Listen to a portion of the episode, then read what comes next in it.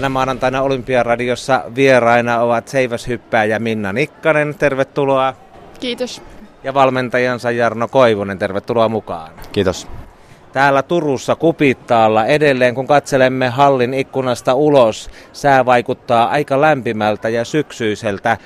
Ehkä pohjoisessa on jo lunta, mutta onko Minna Nikkanen mitään etua matkalla Rioon siitä, että vielä ei ole ihan liukaskeli eteläisessä ja varsinais-Suomessa? No totta kai tulee tosi paljon treenattua sisällä, mutta et sinänsä, että saa kaikki verittelyt tehtyä ulkona, mikä on tosi mukava olla. Et siinä on se mukava puoli, että kyllähän kuitenkin sisällä saadaan harjoitella niin paljon, niin kiva päästä vähän ulos. Jarno Koivunen, minkälainen vaihe on menossa, kun edessä siintävät suuret kisat, olympialaiset? No tällä hetkellä eletään sitä peruskuntovaihetta, eli luodaan perustaa sinne kesälle asti.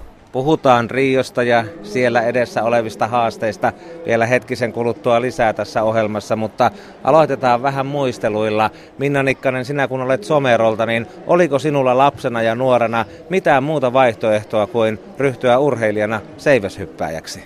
Joo, kyllähän siellä siis se, se someron lajitarjonta on tosi laaja ja kaikkien näköistä lajia onkin kokeillut nuorena. Et, et kyllä siinä olisi voinut ihan yhtä hyvin joku muukin laji tulla siinä. Että se oli ihan sattumaa oikeastaan, että mut saatiin karnevaalille osallistumaan ja sitä kautta on jäänyt laji. Missä vaiheessa rupesi tuntumaan siltä, että seiväshyppy nimenomaan on se sinun lajisi? No pikkuhiljaa jäi muut lajit pois, mutta et vasta se lajipäätös tuli tehtyä ehkä siinä lukioon muuttaessa Turkuun. Et, et silloin päätti sen, että treenaa eniten seiväshyppyä, mutta kyllä se siihen asti niin kuin pitkälti oli sitä kaikkialla ja harjoittelee mistä ja semmoista niin kuin hauskanpitoa enemmänkin. Missä vaiheessa on sitten alkanut yhteistyö urheilijan ja valmentajan välillä?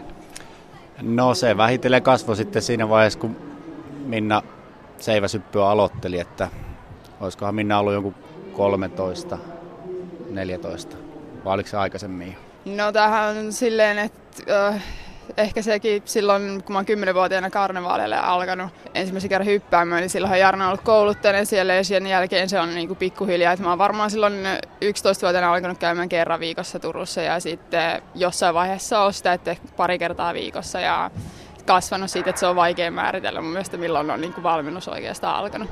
Joo, parempi muisti näillä nuorimmilla, että näköjään ihan alusta asti. niin, kuinka päätoimista Minnan valmentaminen sinulla Jarno Koivunen tätä nykyään on? Toki sinulla on muitakin suojattajia.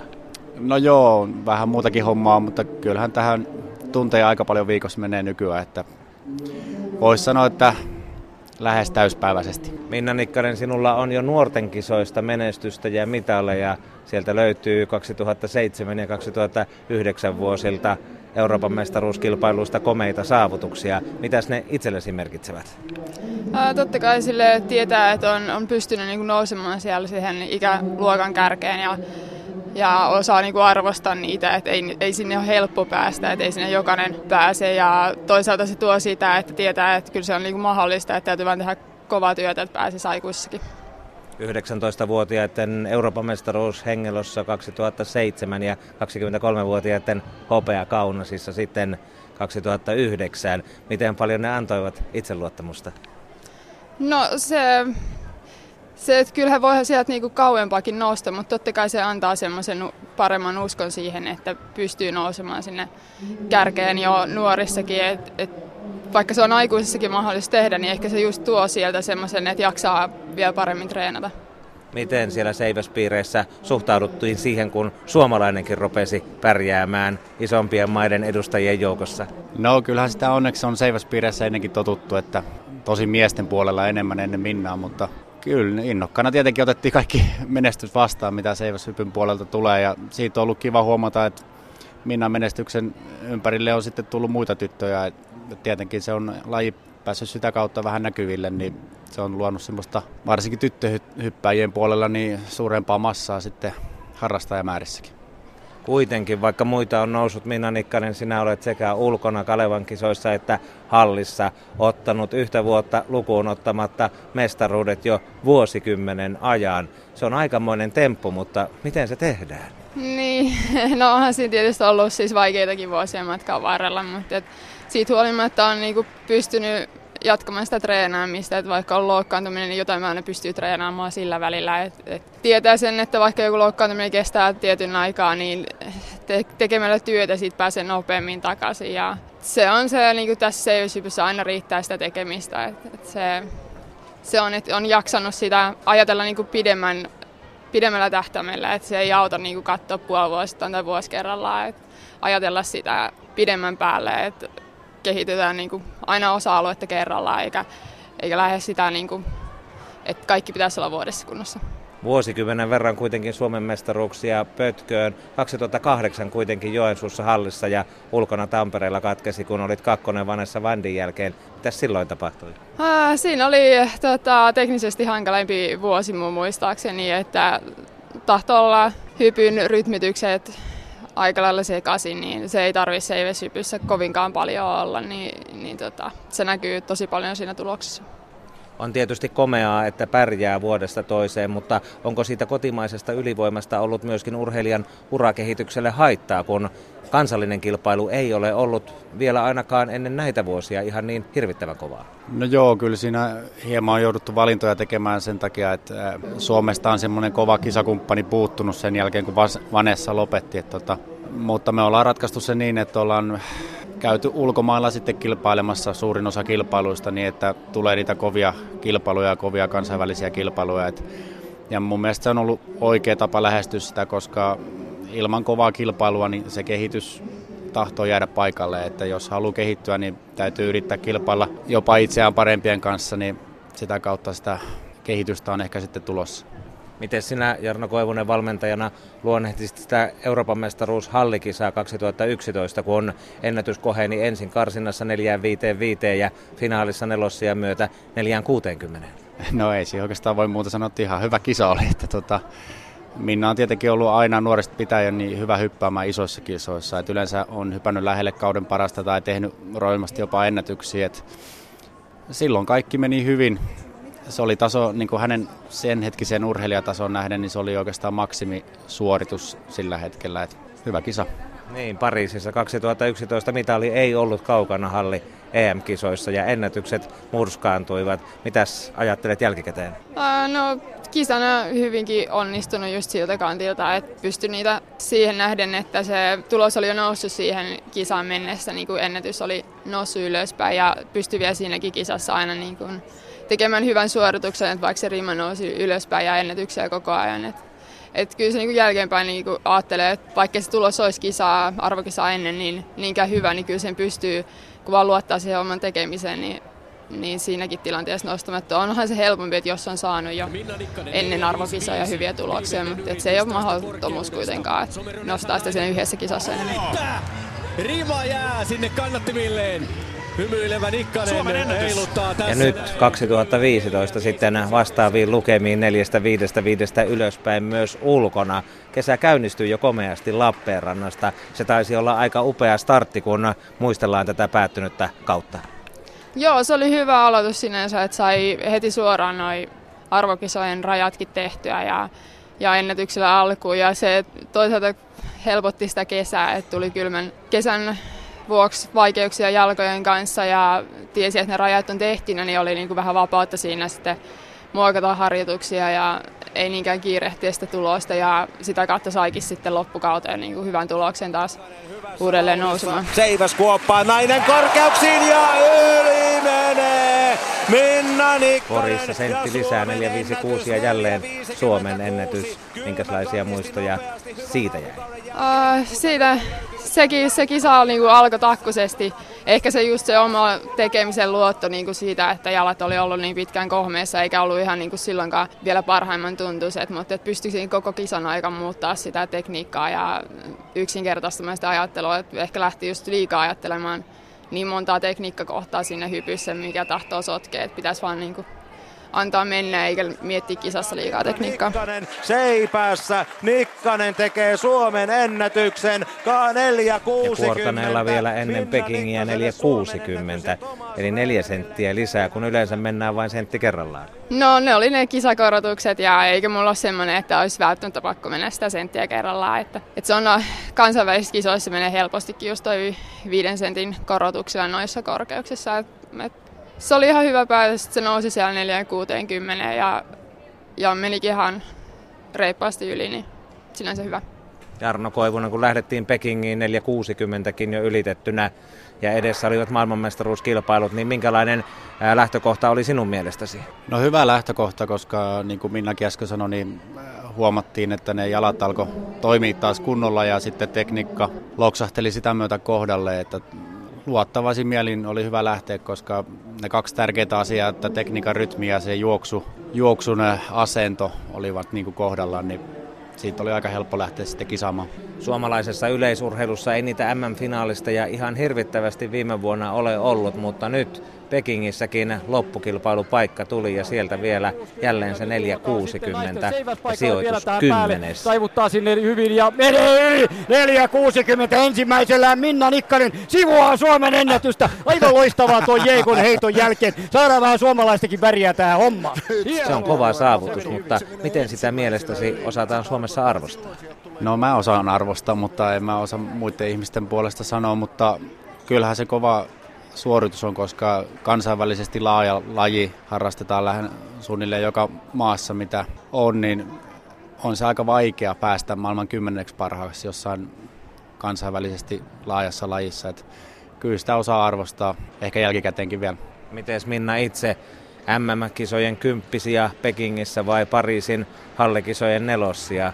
Miten vertaat, kumpi on kovempi juttu sinulle? Äh, kyllä mä uskon, että tämä kymmenessiä on, on niinku kovempi. Sinänsä niinku kisana ehkä vielä hienompi se, se Pariisin kisa siitä, että just pystyy nostamaan sitä tulosta vielä niinku siellä lisää, mutta kaikesta huolimatta, että ajattelee sen, mikä valmistautuminen nyt oli MM-kisoihin ja, ja tosiaan se kymmenessiä on niinku maailman maailman mestaruuskisoissa, jossa niin kuin laajasti just on urheilijoita eri maissa, niin kyllä mä nostan sen melkein korkeammalle. Kuuntelette Yle Puheen Olympiaradiota tänään yleisurheilun tiimoilta juttutuokiossa seiväshyppääjä Minna Nikkanen ja hänen valmentajansa Jarno Koivunen. Ennen kuin katsotaan sinne Rion suuntaan ja puhutaan tulevan kesän haasteista, niin pieni kertaus ihan sellaiselle, joka ei seiväshyppyä tunne liittyen seipäisiin, niiden jäykkyyteen ja valintaan. Aloitetaan vaikka Minna Nikkanen siitä, että kuinka monta seivästä sinulla on mukana kilpailutilanteessa? No varsinkin arvokisoihin lähtiessä otetaan suhteellisen reilusti niitä seipäitä, että on joka tilanteeseen. Että siellä on yleensä semmoinen 7-8 seivästä, että muuten voi pärjätä vähän vähemmälläkin määrällä. Et jos lähtee kulkemaan, niin otetaan sitten myötätuuliikin varten muutama isompi sinne. Kuka sen aina ratkaisee, sinä vai valmentaja, millä seipäällä kuhunkin hyppyyn lähdet? Se on yhteistä kommunikaatioa, että jompikumpi ehdottaa sitä. Ennenhän se oli aina niin, että valmentaja ehdotti tai sanoi, että nyt vaihdat seivästä, mutta kyllä se on muuttunut ajan myötä siihen, että on enemmän sitä kommunikaatioa ja sitten ratkaistaan se siinä sitten jompikumpi sitten, tai niin kuin, että se on se yhteinen päätös, että vaihdetaanko isompaa vai nostaanko otetta vai lasketaanko. Siinä on niin monta ratkaisevaa tekijää, että se on parempi, että miltä se tuntuu ja miltä se näyttää sitten katsomasta, niin ratkaista sen perusteella yhteydessä.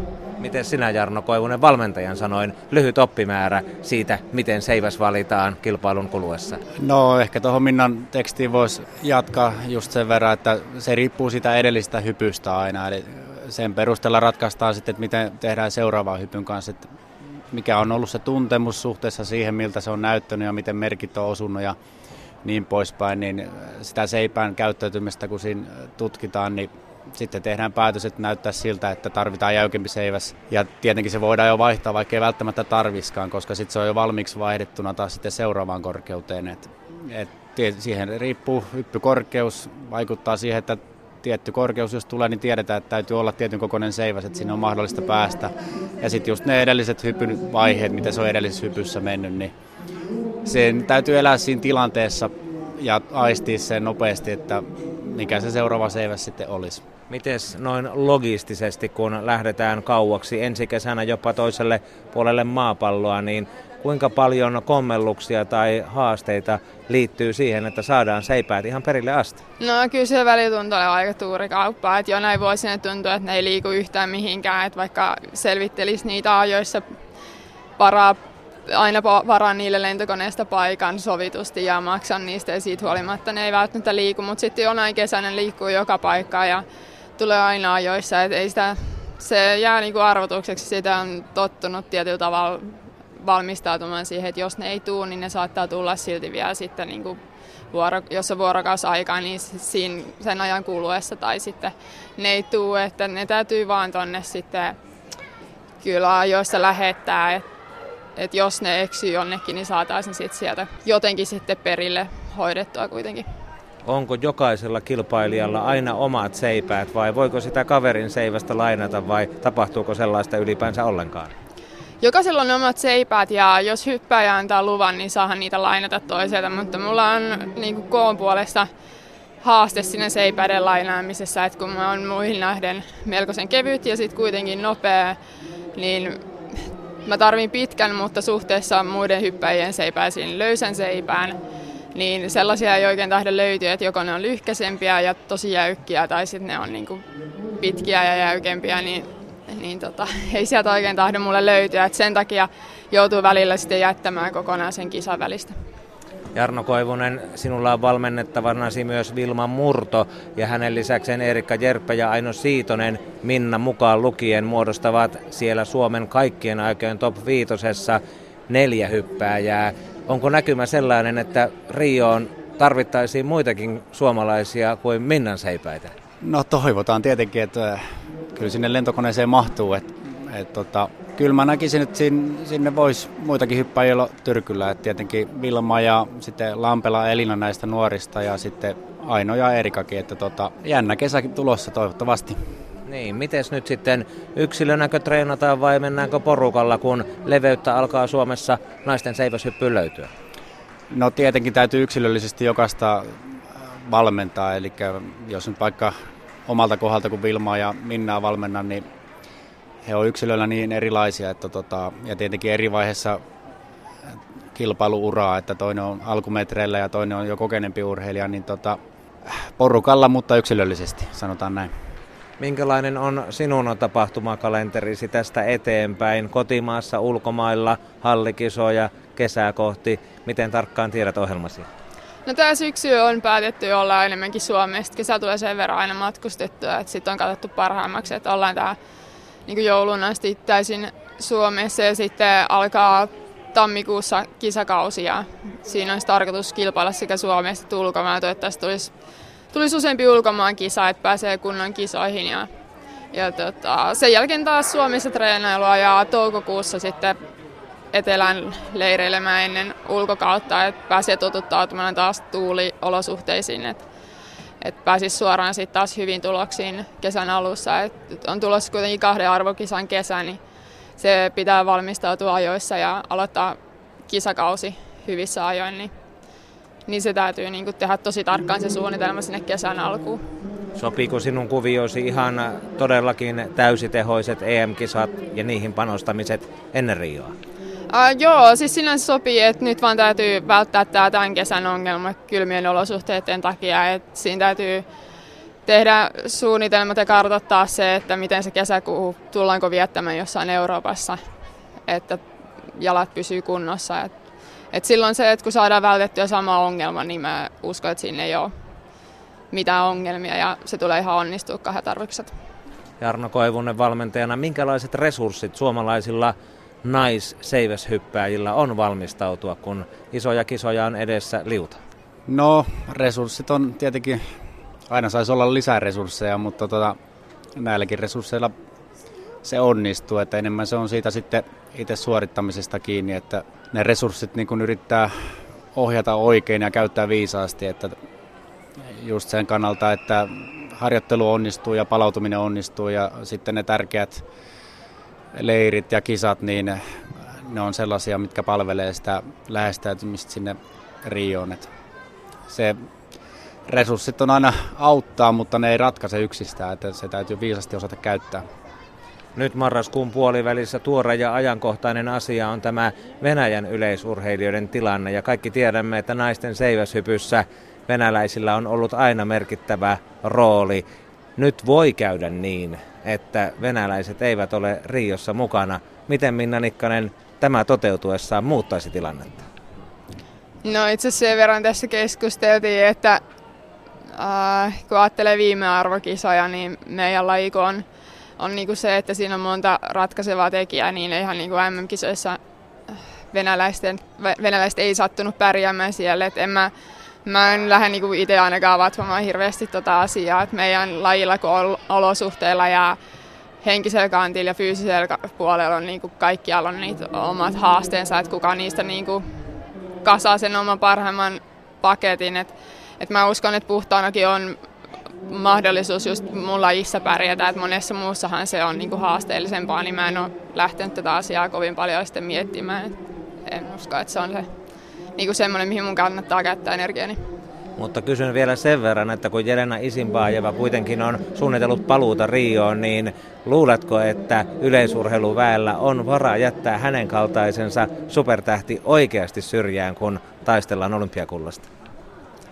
No mä en lähde erittämään sinänsä niinku urheilijoita toinen toisistaan, että se on sitten, jos se on päätetty, niinku, että se on koko maan kielto, niin silloin se on se ja se, se sama asema hänelle kuuluu sitten, mutta et, onhan se niinku hänen kanta, kantiltaan, jos ajattelee, että on treenannut nyt tätä seuraavaa vuotta varten ja on tarkoitus lopettaa kisa sen jälkeen tai uransa sen jälkeen, niin onhan se niinku harmi, että ajattelee, että on tehnyt kovan työn, mutta sama tilanne se on sitten kaikille.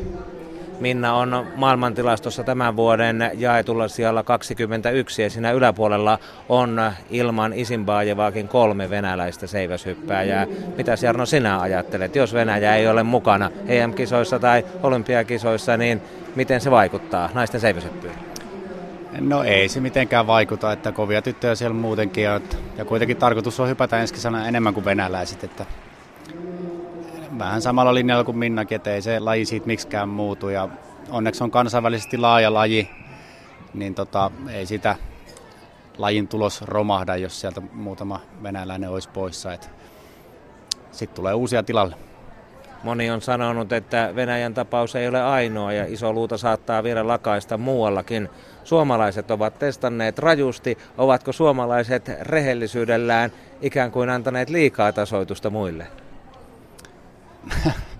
no hyvä, että ollaan rehellisiä. Tota, en mä ole lähde sitä miettimään, että ollaanko annettu tasotusta vai ei. Se on loputon suo lähteä kaivelemaan. Että täytyy luottaa siihen, että kun tekee hyvin työt ja niin hyvin kuin osaa, niin näilläkin pärjää. Miten reilua se kilpailu Minna mielestäsi on ollut? Sinä olet taistellut siellä itsesi maailman top 10, mutta onko peli ollut reilua? No, mulla on vaikea lähteä tätä sinänsä silti arvioimaan, mutta mä oon tyytyväinen, että mä oon sellaisessa lajissa, jossa mä en usko, että on niin suurta hyötyä siitä, että jos käyttäisi, niin, niin se kumoutuu siinä, että et sen takia mun ei tarvi niinku murehtia tota niin paljon. Et ei se auta, jos olisi fyysisesti hyvässä kunnossa, jos se tekniikka sekoontuu, niin mä en usko, että niillä kuitenkaan pystyisi vaikuttamaan sit taas sitten siihen. Ja sama henkinen kantti, niin se on semmoinen kokonaisuus, mitä siitä kasataan, niin mä en, en usko, että meidän... Siis voi, totta kai voi saada hyötyä, mutta mä en usko, että se on kuitenkaan se niin kuin ainut ratkaiseva. Että on tosi tyytyväinen on semmoisesta lajista, jonka niin kuin ei tarvii murehtia tuota asiaa niin paljon kuin esimerkiksi jossain heitto- tai pikajuoksulajeissa siinä on varmaan enemmän hyötyä. Nyt Pekingissä MM-kisoissa komeasti kymmenenneksi 460 ylitettynä. Mitkä ovat tavoitteesi tästä eteenpäin? No totta kai siis, että no, nostaa sitä tulosta, että et, saa sitä niin kuin 50, 5-10 senttiäkin ylöspäin, niin siinä alkaa olla jo korkealla arvokisoissakin. Minkälainen on valmentajan visio Minnan seiväshyppy tulevaisuudesta? No saman suuntaan ylöspäin pitäisi päästä. Että tota, just semmoinen 10 senttiäkin, jos tuohon 4-60 saa oikeassa kisassa lisää, niin sillä olla aika korkealla, vaikka olisi sitten EM-kisat tai olympialaiset. Että yleensä 470 on EM-kisoissa ollut mitaleilla ja olympialaisissa MM-kisoissa niin kuuden parhaan joukossa. Kiitoksia teille molemmille haastattelusta ja onnea alkavaan hallikauteen ja ensi kesään. Kiitoksia. Kiitos.